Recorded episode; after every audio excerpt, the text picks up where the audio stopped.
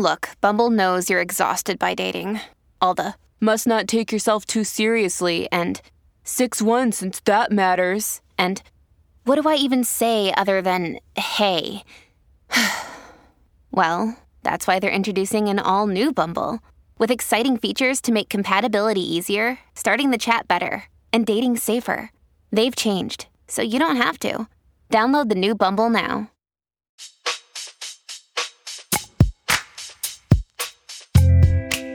Welcome to Dear Prudence. I'm your Prudence, Jenée Desmond Harris. Today, we'll be discussing letters from readers who are obsessing about their lackluster high school tennis careers, their awkward interactions with their crushes, and whether participation in Civil War reenactments is a dating deal breaker. Here to help me out is my guest, Damon Young. He's a writer, critic, and humorist, and a self proclaimed professional black person. He's the author of What Doesn't Kill You Makes You Blacker, and he hosts the podcast Stuck with Damon Young, where he and his guests talk about the headlines and tackle listener submitted questions, much like we do here. Hey, Damon. Jenée, should I call you Dear Prudence, Prudie, DP? Like, what, what, what should I call you here? My friends call me Prudie when they text me asking for advice. Okay. My mom says her name is Prudie Senior. um, okay. I've learned that um, sometimes, so I don't read the comments on the column because I, am not psychologically strong enough. Mm-hmm.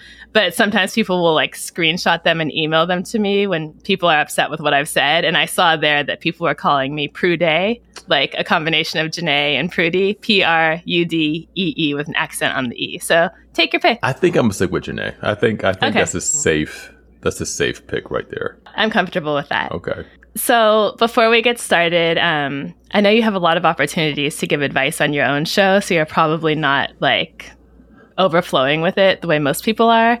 But I did want to give you an opportunity to just give the world one piece of unsolicited advice. Okay, the first piece of advice, the, the best piece of advice I have is the first piece of advice I've ever I, I remember hearing, and that's don't eat yellow snow.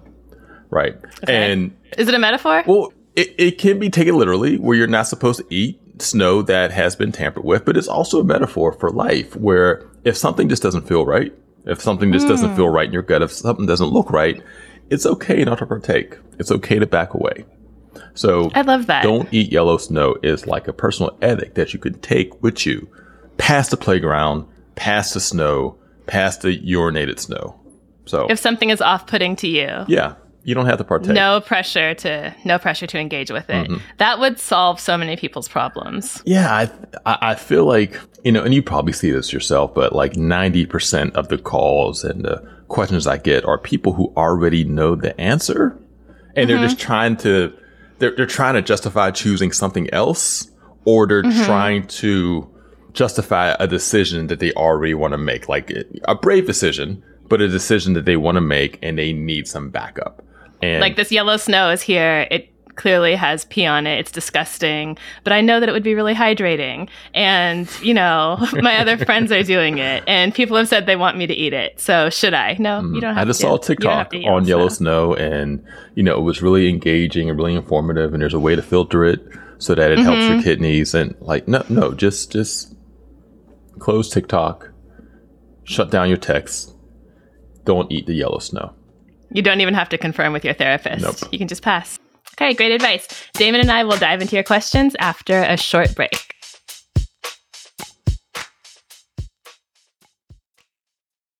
The best way to learn a language? Immersion, living where the language is spoken and using it every day. But if that's not in the cards this year, you can still learn a language the second best way, and that's with Babbel. I love how easy it is to use. And as a person who can be really self conscious about making mistakes, I love that I don't have to actually talk to a real human while I'm still working on my vocabulary and my accent. Be a better you in 2024 with Babbel, the science-based language-driven learning app that actually works.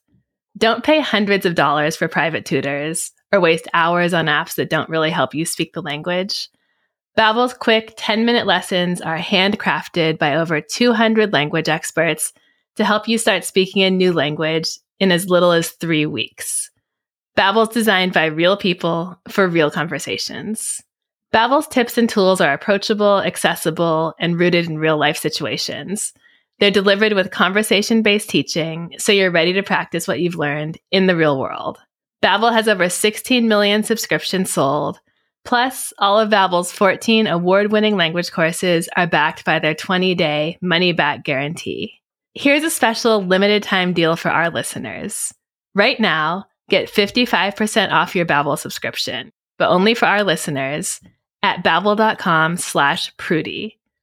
Get 55% off at babbel.com slash prudie, spelled B-A-B-B-E-L dot com slash prudie.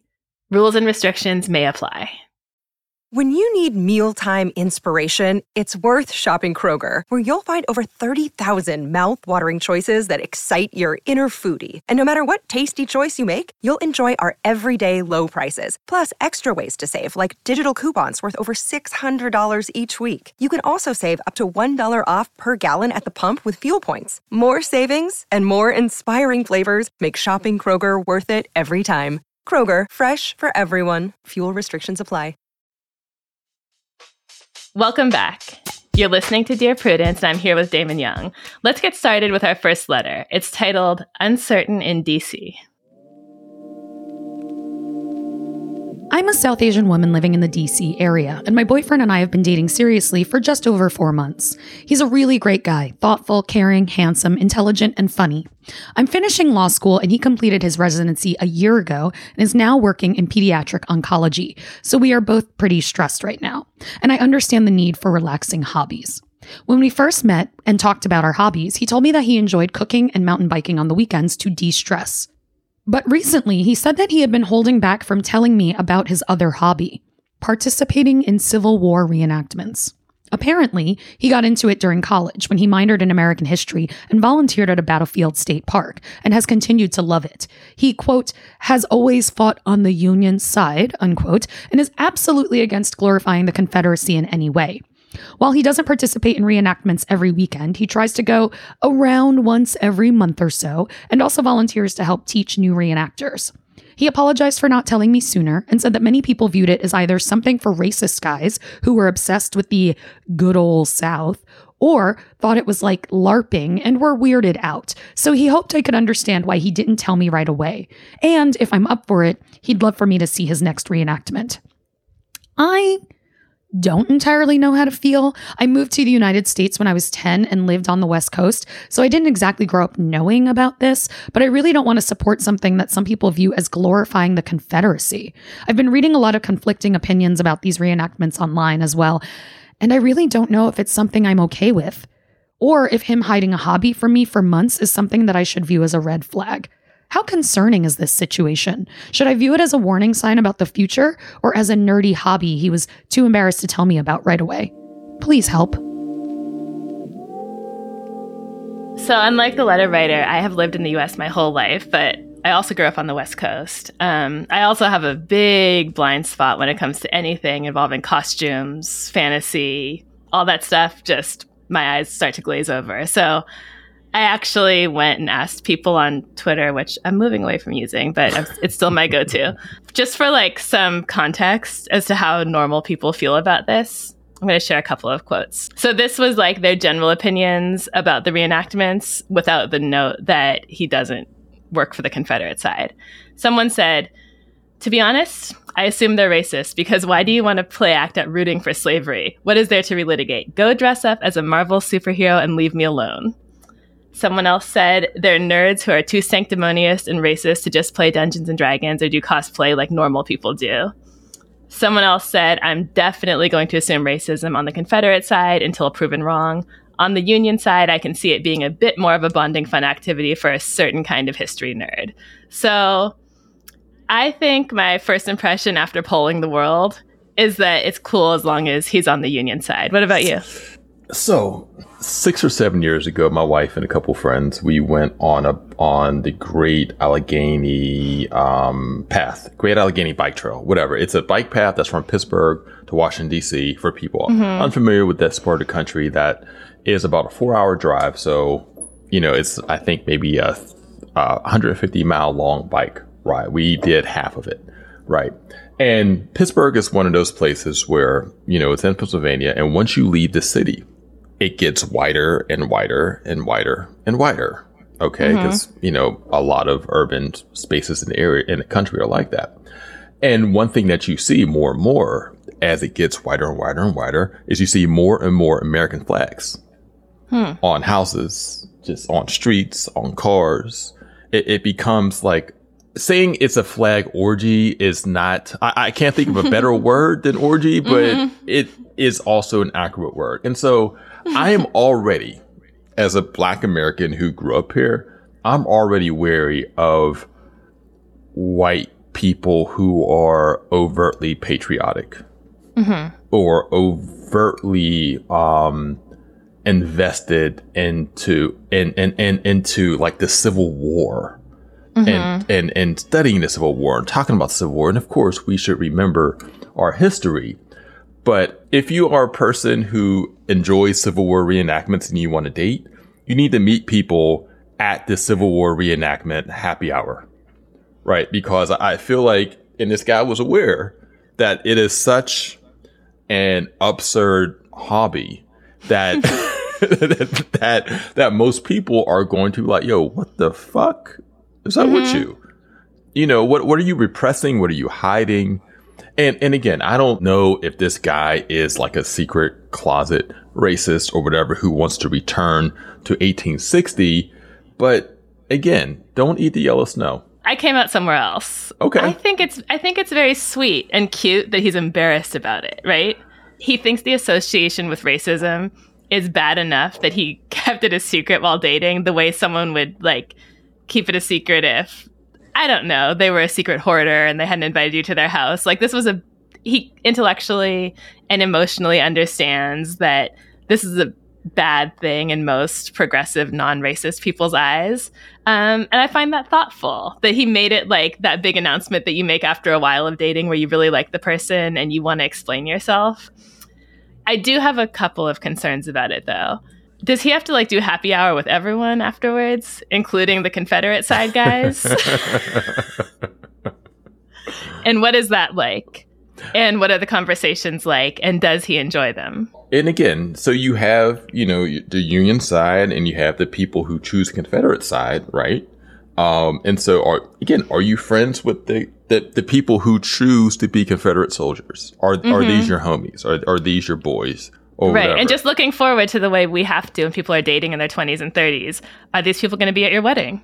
You know, and and it, are you going to have to have like ten spots, like a whole table at your wedding, for your husband's Confederate dress up buddies? Yeah, you, you put them at the whites only part of the counter. Okay. and you construct a counter too. You construct like a luncheon counter for them all to sit in while everyone else is sitting at tables. Wait, but they would actually love that so much. but like, okay, I'm trying to think of another hobby that I very obviously take seriously enough to do it once or twice a month. This is an expensive hobby because you have to buy mm-hmm. the paraphernalia, you have to travel. Um, you know, I'm sure there's maybe some sort of membership, some sort of permits you know, you mm-hmm. have to mm-hmm. get in order to have like fake weapons, you know, all, all this stuff. So I'm trying to think of another hobby that is embarrassing enough to you that takes this much effort that you would wait three or four months in a new relationship to reveal it. Mm-hmm. And if there's a good, and if, and if any of those hobbies is, it's an actual like good reason for waiting that long to reveal it. She mentioned LARP, like, which I learned is live action role play which I think is like it has the nerd associations, mm. but none of the race associations. I have no problem with that. Yeah. Would you? I I, I could see if someone is a furry, right? And, and I, I, didn't want to go there, but that's exactly what popped in my okay. head. I just didn't. I didn't want to be the one to say. But again, I, I don't think creepy. that that's like that might be weird and awkward and whatever for people, but I don't think it's like I don't think it has these like really destructive undertones, overtones. Mm-hmm. You know, there's nothing like, you know, implicit. But you mentioned two weekends a month or whatever. That's a lot of time. And so taking the racism out of it, um, or the potential racism, I do think one thing she should think about is you're both so busy. Did she say she's in law school? She's in law school. Mm-hmm. He's a pediatric oncologist. These are two extraordinarily busy people. I mean, I doubt they're even sleeping a lot. They probably barely barely have time to go grocery shopping and he is using his precious free time to go do these role plays. So that to me would be something that you might want to feel out. Like, are you not going to see him for days and weeks at a time if you don't go down to Virginia, where I assume this is happening, and like sit on the sidelines and watch these battles and go to the happy hour with the Confederate guys? Is that the life you want? I mean, I'm, I'm trying. I, I really appreciate you trying to see, trying to find some like sliver of like a silver lining in in, in here because I oh, just. Oh, so you think she should block him? Basically, I I think that it's early enough in a relationship. Again, I think that it, I think he's it, a doctor, and she really likes him, and he's really nice, and he says he knows racism is bad. I think if you're asking these sorts of questions this early in a relationship, then that's a sign that maybe the relationship doesn't need to continue. I, I, I again, I, I think this is like my general edict going forward. I think more mm. people need to break up.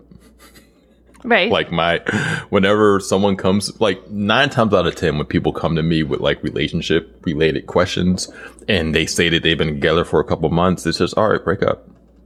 It's fine. so you're gonna keep you're gonna keep this woman from marrying this thoughtful doctor who does who sa- who does not like racism. I mean, I'm sure there are doctors out there who do not do Civil War reenactments that that she could find. This is fair. This is fair. Well, I think more research is warranted. So all all the information we have about him is that he spends his weekends in this way for whatever reason. But letter writer, you're with him daily or weekly or however much you see each other when you have time. So I think you need to look at the full picture of his personality. Like, does he also do cop ride-alongs? Does he also follow racist YouTubers? Does he also have massive concerns about cancel culture and campus free speech? I think you can look at all the data and see whether this is something that's like part of a theme or whether it's something that's really like not lined up with the rest of his personality. Damon is, like shaking no, his no, head, I, like, I pursing his lips no, over I here. do and agree. I do agree with you. I, I think that at, at the very least, more research and, and, and, and extra vigilance is, is necessary. And I think it matters that, you know, I think, um, this was Asian American or Asian born woman, Mm-hmm. um, white man. And so again, maybe this guy just has some unresolved weirdness about race in general. And I'm, and again, Mm-hmm. I'm not saying that him being with her is a sign of that, but I think that when you take that he's spending all of this time, the little bit of free time that he has to reenact this terrible, horrible event, right? Where hundreds of thousands of people died. Again, I think that if it's not a red flag, then it's at least a burnt orange flag. Okay. Well, as I always say, put a note in his file. Like put a note in his HR file, and it's a big one. And definitely, absolutely consider it at the annual review, but consider it in the context of all the other data too. Okay. Is that fair? I, I think so. I think Okay, so. you wanted to break up No, no. I mean, I'm, I'm. I realize that I am extreme.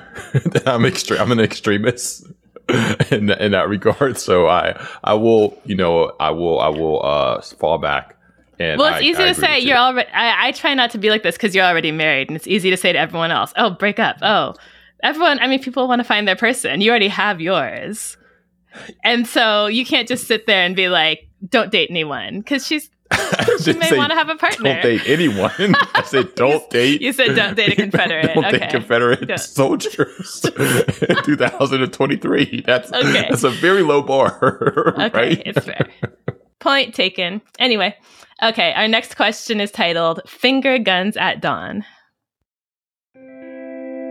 I'm an avid potholer and a member of a local club, and last year the perfect woman joined, and I fell madly into a crush on her. She's athletic, funny, pretty, and seemed to like me, so I asked her out, and she said no.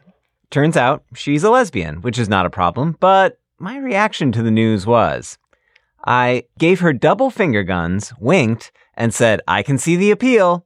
Then I went to the toilet and I didn't come back because I got blocked in when someone knocked a broom over. God knows what she thinks I was doing in there. I'm not good in pressured situations, and admittedly, I did initially go to the toilet to try and get deflustered. So now she thinks I'm a weirdo.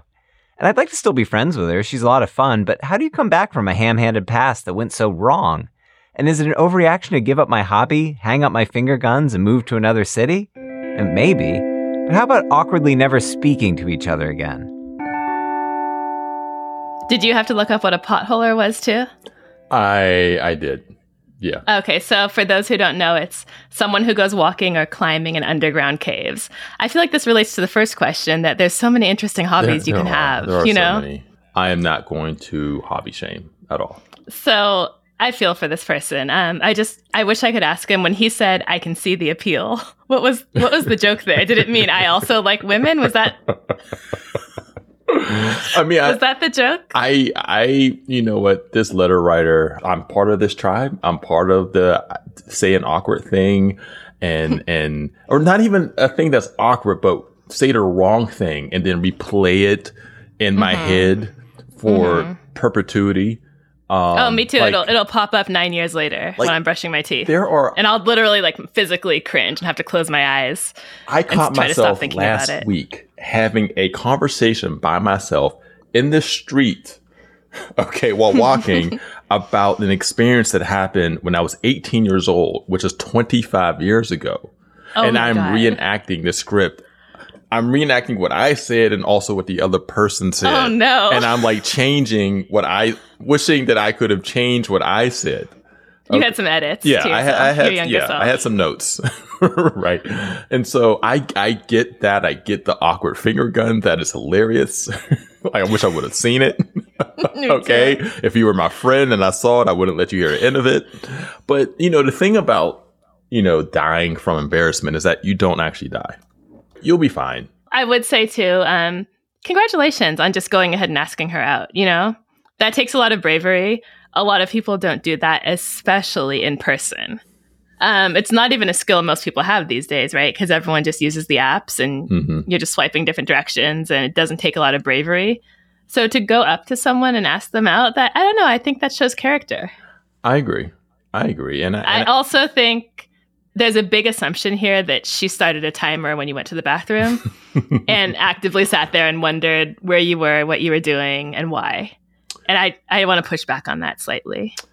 Yeah, that it's one of those things where people who find themselves in these cringeworthy situations frequently kind of presume that everyone is as neurotic as they are, or hmm. or or as they as neurotic about their activity, like about mm-hmm. how about what you just did. Okay, Right. and it might be like a fun little joke, or like, oh, that was that was a little odd, but she is thinking about lunch or the bear Mm-hmm. or or whatever else like she has moved on and i actually And I'm sure if she's so pretty and wonderful, people ask her out regularly. and, And and it's just like a day in the life. and if she is actually wonderful i think that this is a sort of thing that if you wanted to be friends legitimately be friends with this person i think that's like a great friend meet cute like oh you remember the time that you asked me out and, and i told you Oh, you i was gay that? and then you gave Oh, me the no. finger guns I have, I disagree. I feel like I have a theme in my advice that I don't want to say, I'll just make it gender neutral. Okay. Um, men sometimes think they want to be friends with women who've rejected them, but they don't really, you know? I just think you should ask yourself do I really want the consolation prize of friendship? Or will I just be feeling awkward, being awkward, making this person uncomfortable, and ultimately resenting them because I really wanted to date them? I think it's hard to transition from it, romantic interest to, oh, sure, I would just love to be in your company. So I think I th- so I, I generally agree with you, but I think there are two important caveats. Is this I think that is true for someone that maybe you've had like a long time longing or crush on and you finally gathered the gumption to talk to them. Um, this doesn't sound like that. Um, this again, so the attraction, you could be attracted to this person, but it's not like you have like have had this deep longing for them. And I think in those Well, let me just let me just take us back to the first line. I fell madly into a crush on her. He said madly. Okay. Okay. all right. So, all right. Just negate what I just said. I need. I need to be a better listener. he may he may need a little space and i do think too there's um there's a lot of room between becoming good friends and never speaking again Mm-hmm. and you know moving out of state and hiding so it's okay to just be in the same space and be pleasant and be acquaintances and you can kind of like reevaluate I agree with that, and I just want to state again, as a as a cis hetero man, um, I, I will say that if I were interested in somebody, and they politely but you know firmly turn me down, and then I learned that they were um, they were lesbian, mm-hmm. then that would alleviate a lot of the anxiety that I would have mm. about getting rejected. It's like, oh, you're not rejecting me. You're you're rejecting like three billion of, of, me. Okay, that's so, a really good point. That's actually a detail I kind of yeah. glossed over it in my mind. And so, it's, and I, in my same. mind, I was thinking she's going to be dating another man, and you're going to be mm. jealous, and you're going to hate him, and think he's not good enough for her, and compare yourself. But yeah, that won't that won't be as much of an issue. So okay, okay. Although I think I can see a friendship happening. Although you know, there's always the risk of like a chasing Amy sort of situation happening where you become friends, but then you still try to you know keep I don't know to, to make a war to make a civil war analogy. You, you just you just mm-hmm. keep marching forward, right? Mm-hmm. Keep marching forward under the guise of friendship, and so I again I think that as Jenée was saying, there is a space between um, going to Mars and leaving Earth forever and being in a relationship or whatever, or being friend, whatever. And I think that you could be cool with this person. I think that, you know, you could be cordial with this person. And maybe if a relationship develops, it develops. But again, the embarrassing thing, I, again, it's funny. It's hilarious. I laughed mm-hmm. while reading this question, but I don't think it's something that you have to like, I don't know, go into witness protection over either. Right. And a good incentive for trying to push through and just behave normally and just try to be normal is that you never know who's going to hook you up with someone. And she could have some amazing friends who are straight. So exactly. stay in the game. You're listening to the Dear Prudence Show. And when we come back, we'll be reading more of your letters. Stay with us.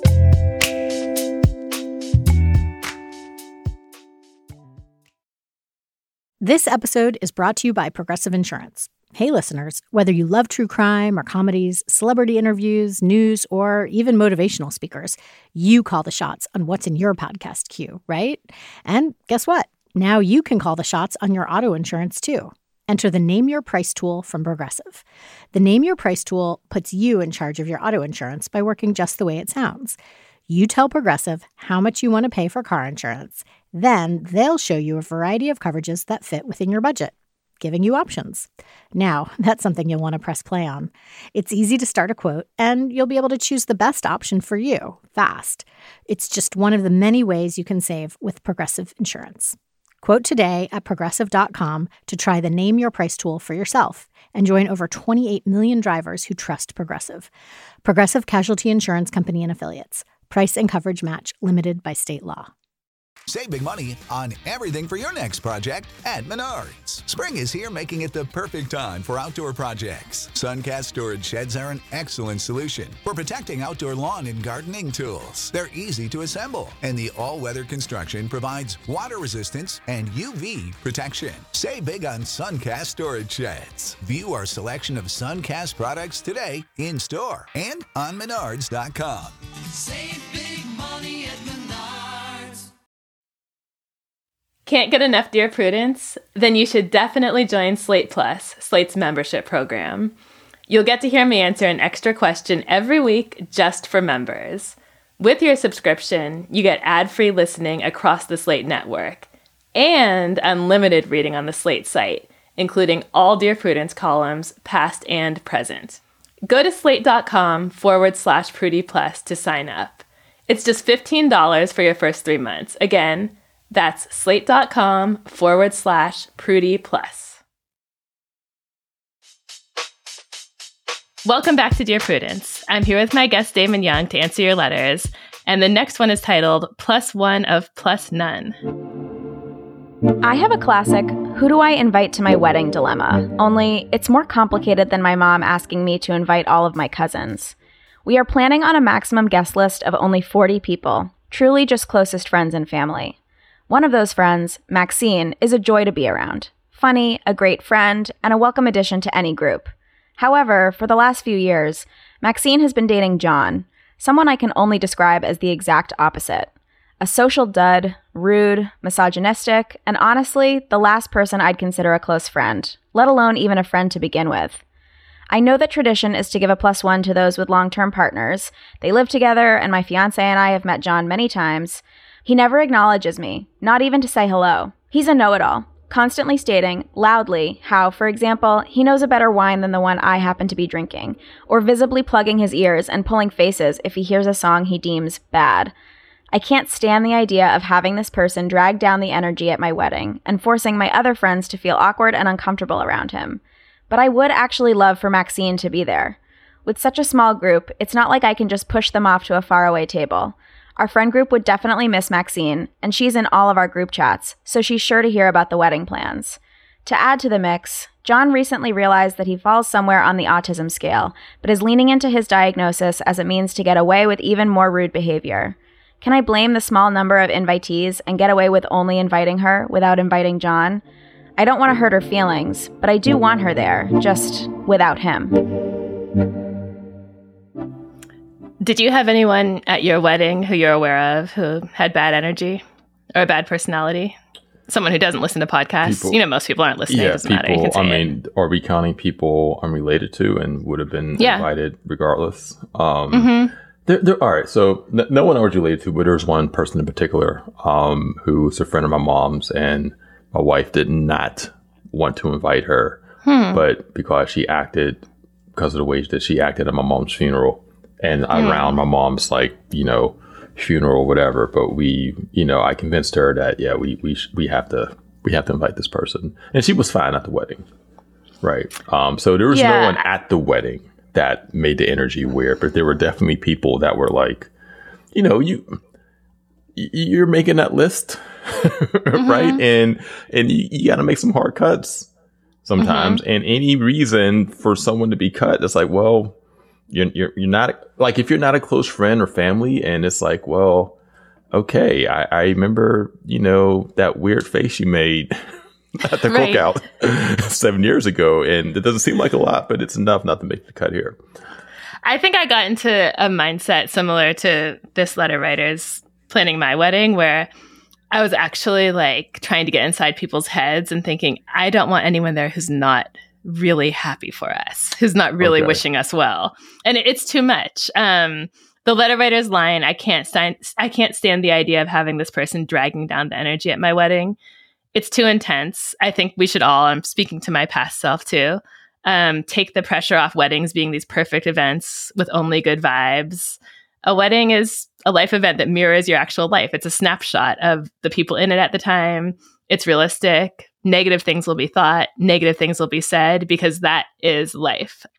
This actually reminds me of a fight Joel and I, not a fight, an ongoing dispute Joel and I have about our wedding is that I made like the suggested playlist for like cocktail hour and dinner and I love old R&B. So it just is basically a bunch of old R&B songs.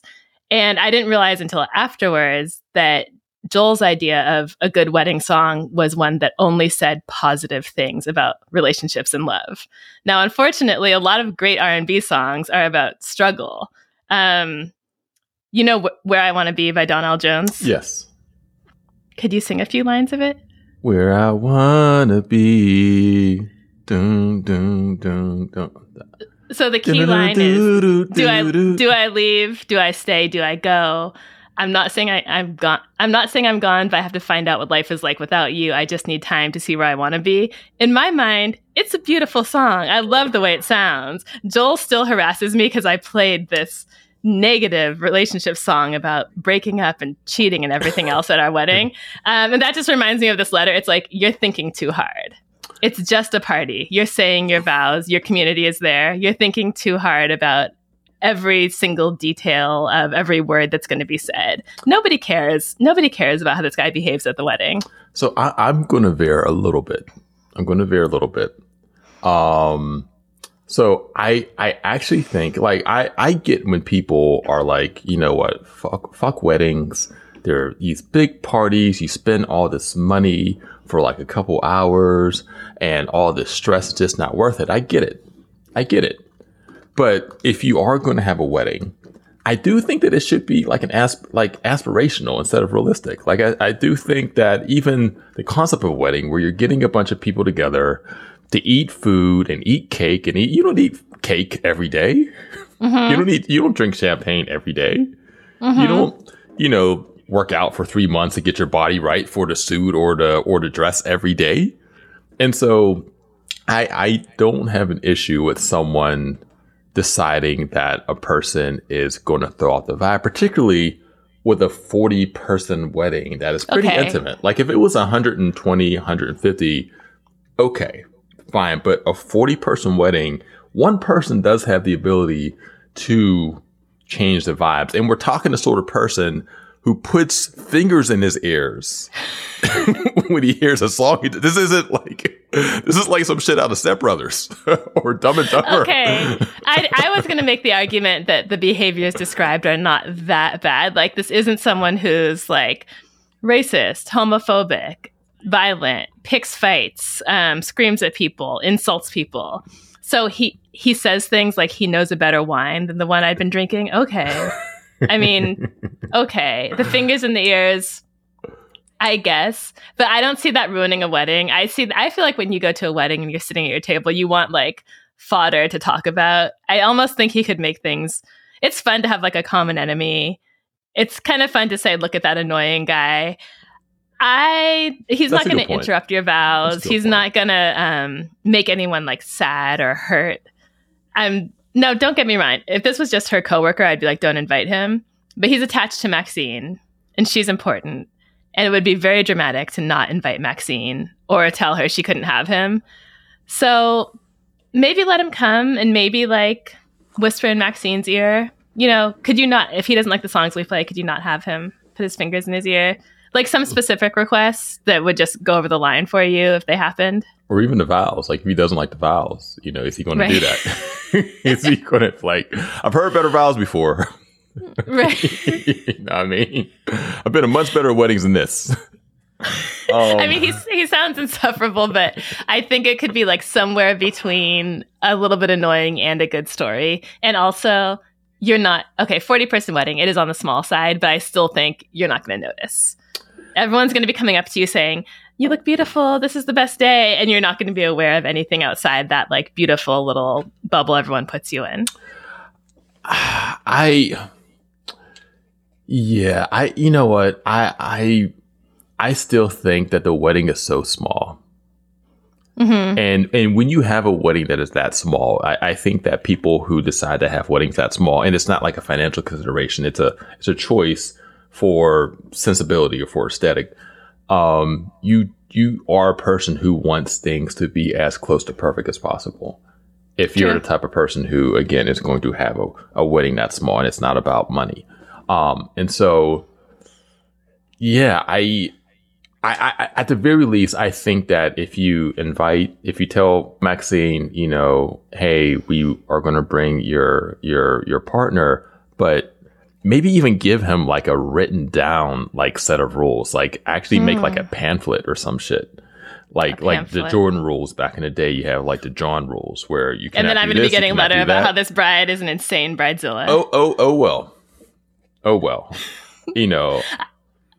Okay, I think I think a conversation is warranted, but I want to pair that with advice that you're in for disappointment if you get too wrapped up in how everyone is behaving and feeling at your wedding. One of my closest friends at my wedding came to California when marijuana was legal here and not where she lived and had like too many edibles before my wedding Mhm. and just was kind of not there the whole day. And she later said she felt like she was five minutes behind for the whole event. And I mean, she was like not really present. And to me, that's just a funny story we tell now. But I could see someone being like, oh my God, I can't believe my friend got high and wasn't like energetic and engaging with people and talking to everyone at my wedding. You know, you just, you got to leave some room for people to be human and flawed, even if it is quote unquote your special day. and also eat. Make sure that you eat. You know, before I, I would even you know advise someone to eat beforehand because the dis at the time the distance between you know the actual wedding and then actual food is probably going to be long. You're going to be shaking hands and mm-hmm. dancing and doing this and doing that, and I get hangry, and so Oh yeah, definitely You know, have like a smoothie yeah. right before you take off. do something. So maybe something yeah, with peanut butter, or protein in stomach, it, Yeah. couple of almonds in your pocket. Mhm. Um, yeah. Anyway, your second piece of unsolicited advice: eat on your wedding day. Yes. Damon and I are about to tackle our last question for the day. Ready? I'm ready. Let's go. Let's get it. This letter is titled Not Me with Sports Trauma.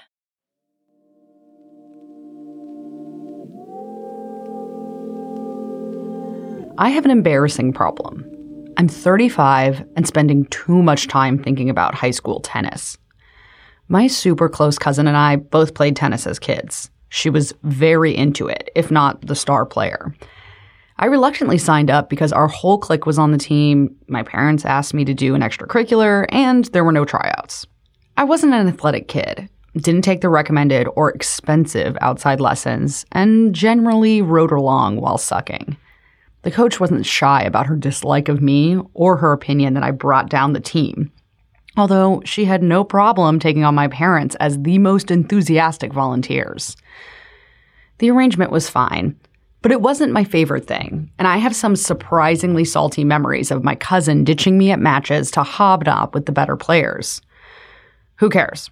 We all have a mixed bag of warped tour era experiences. The problem my cousin just took a school coaching job, and this is all we talk about not only the kids she's coaching, but of course, she fondly reminisces about how much we loved tennis, how all our best memories were made at matches, and how much she learned from our adoring coach. To make matters worse, the coach died recently, and tragically, so now I really can't talk shit. My cousin wants me to come to her team's games and know every piece of drama between the players. Frankly, I barely knew how to play the game when I was on the team, and I have nothing valuable to add. This should be a non problem, but my stomach lurches every time I get a text from her. It seems insane to address that. Actually, the vibes were kind of off at youth tennis in 2006, but maybe I should. For what it's worth, I love this woman, and I'm happy that she's found a way to share her passion. I have no doubt that she's a great role model for these girls. So, I don't know, but I do know that the way forward here is not don't talk to me about tennis anymore. Yeah, I, I, I think that I, I I think that this letter, this this issue can be solved with some very simple communication. Um, where the letter writer can just tell their friends, like, you know what, I'm happy for you. I'm happy for, you know, your new coaching gig. I'm happy for your team. I think you're going to be great in it. But I have to say that my feelings about tennis do not mirror yours. In fact, mm-hmm. it was somewhat traumatic. I had somewhat of a traumatic experience in high school, you know, with tennis. And so I do, while I do appreciate that you found this in your life, I am, you have to forgive me if I'm not going to be as enthusiastic and as willing to be a part of this as I as love that are. phrasing. You have to forgive me. yeah. No, no, I'm serious. That's really good. It's just like because it no because it's putting it on the letter writer. Like this is my thing. I'm sorry. Like you, t- please forgive me if I can't engage the way mm-hmm. you can. It's not you. It, it's me. That's a, it's not you. It's me, and it's true. Yeah, and and and there's nothing wrong with just with just saying that. You know what? Like being being this involved. Like I'll come to your games, but I don't need to be mm-hmm. a part of practices. You don't have to text me about what this player did or what school this player's get into or anything like that. I'll come to your games. I'll support you because you're my friend. But I, the experience that we had back in the day has, you know, contributed to my feelings about tennis. Maybe, maybe things will change. Yeah, maybe, maybe she'll discover a new love or, or a reinvested love or passion or, or whatever, or a passion that I guess she, that she never really had for it. Mm-hmm. But at this moment, I think she should just let her friend know that I don't feel the way about this that you do. And that's fine. And I think it could actually be good and healthy to sort of purge all the negative feelings by talking a lot about how mm. much tennis sucked for her. You know? Yeah. So if this friend does want to bring up, oh, these two kids on the team aren't getting along, you can say, oh, yeah, I, I remember being the kid who always got yelled at by the coach and glad I'm not there anymore. You know, tennis was really rough for me. I hope you're hope you're being easy on the kids who aren't as athletic because that was a really bad part of my high school career. So I think there's a way to like actually sh- share her perspective and process it because it does sound to me like it needs some processing. I don't like how intense and, and painful it still feels in was high school. Yeah, yeah, and, and again, I think that this could be solved. It should be able to be solved with a conversation, with one conversation.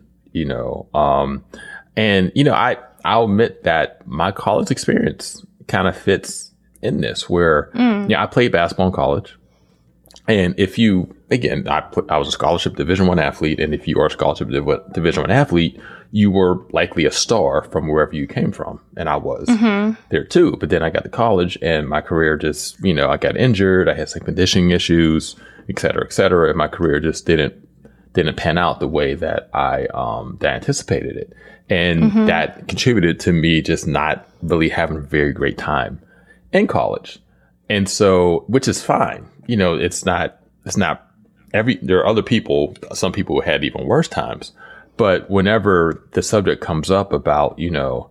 Hey, you know, college was so fun and had such a great time. And it's like, I always feel like, do I want to be the turd in the punch bowl? Yeah. and and and and and, and weigh in, or do I just want to just nod and wave and be like, "Oh yeah, that, that- best time of my life." Best but four years of honestly, I life. do think that's, I mean, no pressure on you, but with college specifically, I think it's so important that people say that because a lot of kids don't have a great time. Mhm. And I think it's so like around like your nieces and nephews or your kids or whoever, I think it would be great for them to hear like college is just rough for some people. And if you're there and it's not the best time of your life, that's okay. Yeah, yeah, and I, I I- should probably share that this this example I used was an example from like probably about like ten years ago because I wrote in a book about my college experience. Okay. right? So you got it so I did get it out, right? But I, I do remember feeling this pressure, this social pressure to admit to something that just wasn't true for me. Yeah. um and and and as you're saying you know admitting that hey it, it actually wasn't the greatest time for me you know unlocks things and could unlock things and and maybe your friend this person's friend didn't have as great of a time too. Maybe she was just really good or maybe she was just really popular but maybe there's stuff that she wants to admit about that time also. So you have no idea what your communication, what your honesty, and what your vulnerability here could possibly lead to. including um, being more aware of the kids on the team who aren't having a great time. Mm-hmm. Or who are struggling or who aren't as athletic and making the experience less hellish for them. Mm-hmm. All right, those are all the questions we have for this week. It's been fun and hopefully helpful. Thank you, Damon. Thank you, thank you, Jenée, for having me on. This was this was fun. I'll be using some of your lines don't eat yellow snow and eat at your wedding. Honestly, I think that one's pretty well known, but it's always worth reiterating. People need to hear it. Yeah. Anyway, listen and subscribe to Damon's podcast, Stuck with Damon Young, where he explores the uncomfortable and hilarious absurdity of human behavior in conversation with some of the best, brightest, and blackest people he knows. New episodes are available every Thursday. Do you need help getting along with partners, relatives, coworkers, and people in general? Write to me. Go to slate.com forward slash prudie. That's slate.com forward slash P R U D I E. The Dear Prudence column publishes every Thursday. If you'd like to hear your question answered on the podcast, we are looking for letter writers who would be comfortable recording their questions for the show. And you can stay anonymous. Dear Prudence is produced by Se'era Spragley Ricks with a special thanks to Maura Currie. Editorial help from Paola De Verona. Daisy Rosario is senior supervising producer, and Alicia Montgomery is Slate's VP of audio. I'm your Dear Prudence, Jenée Desmond Harris. Until next time.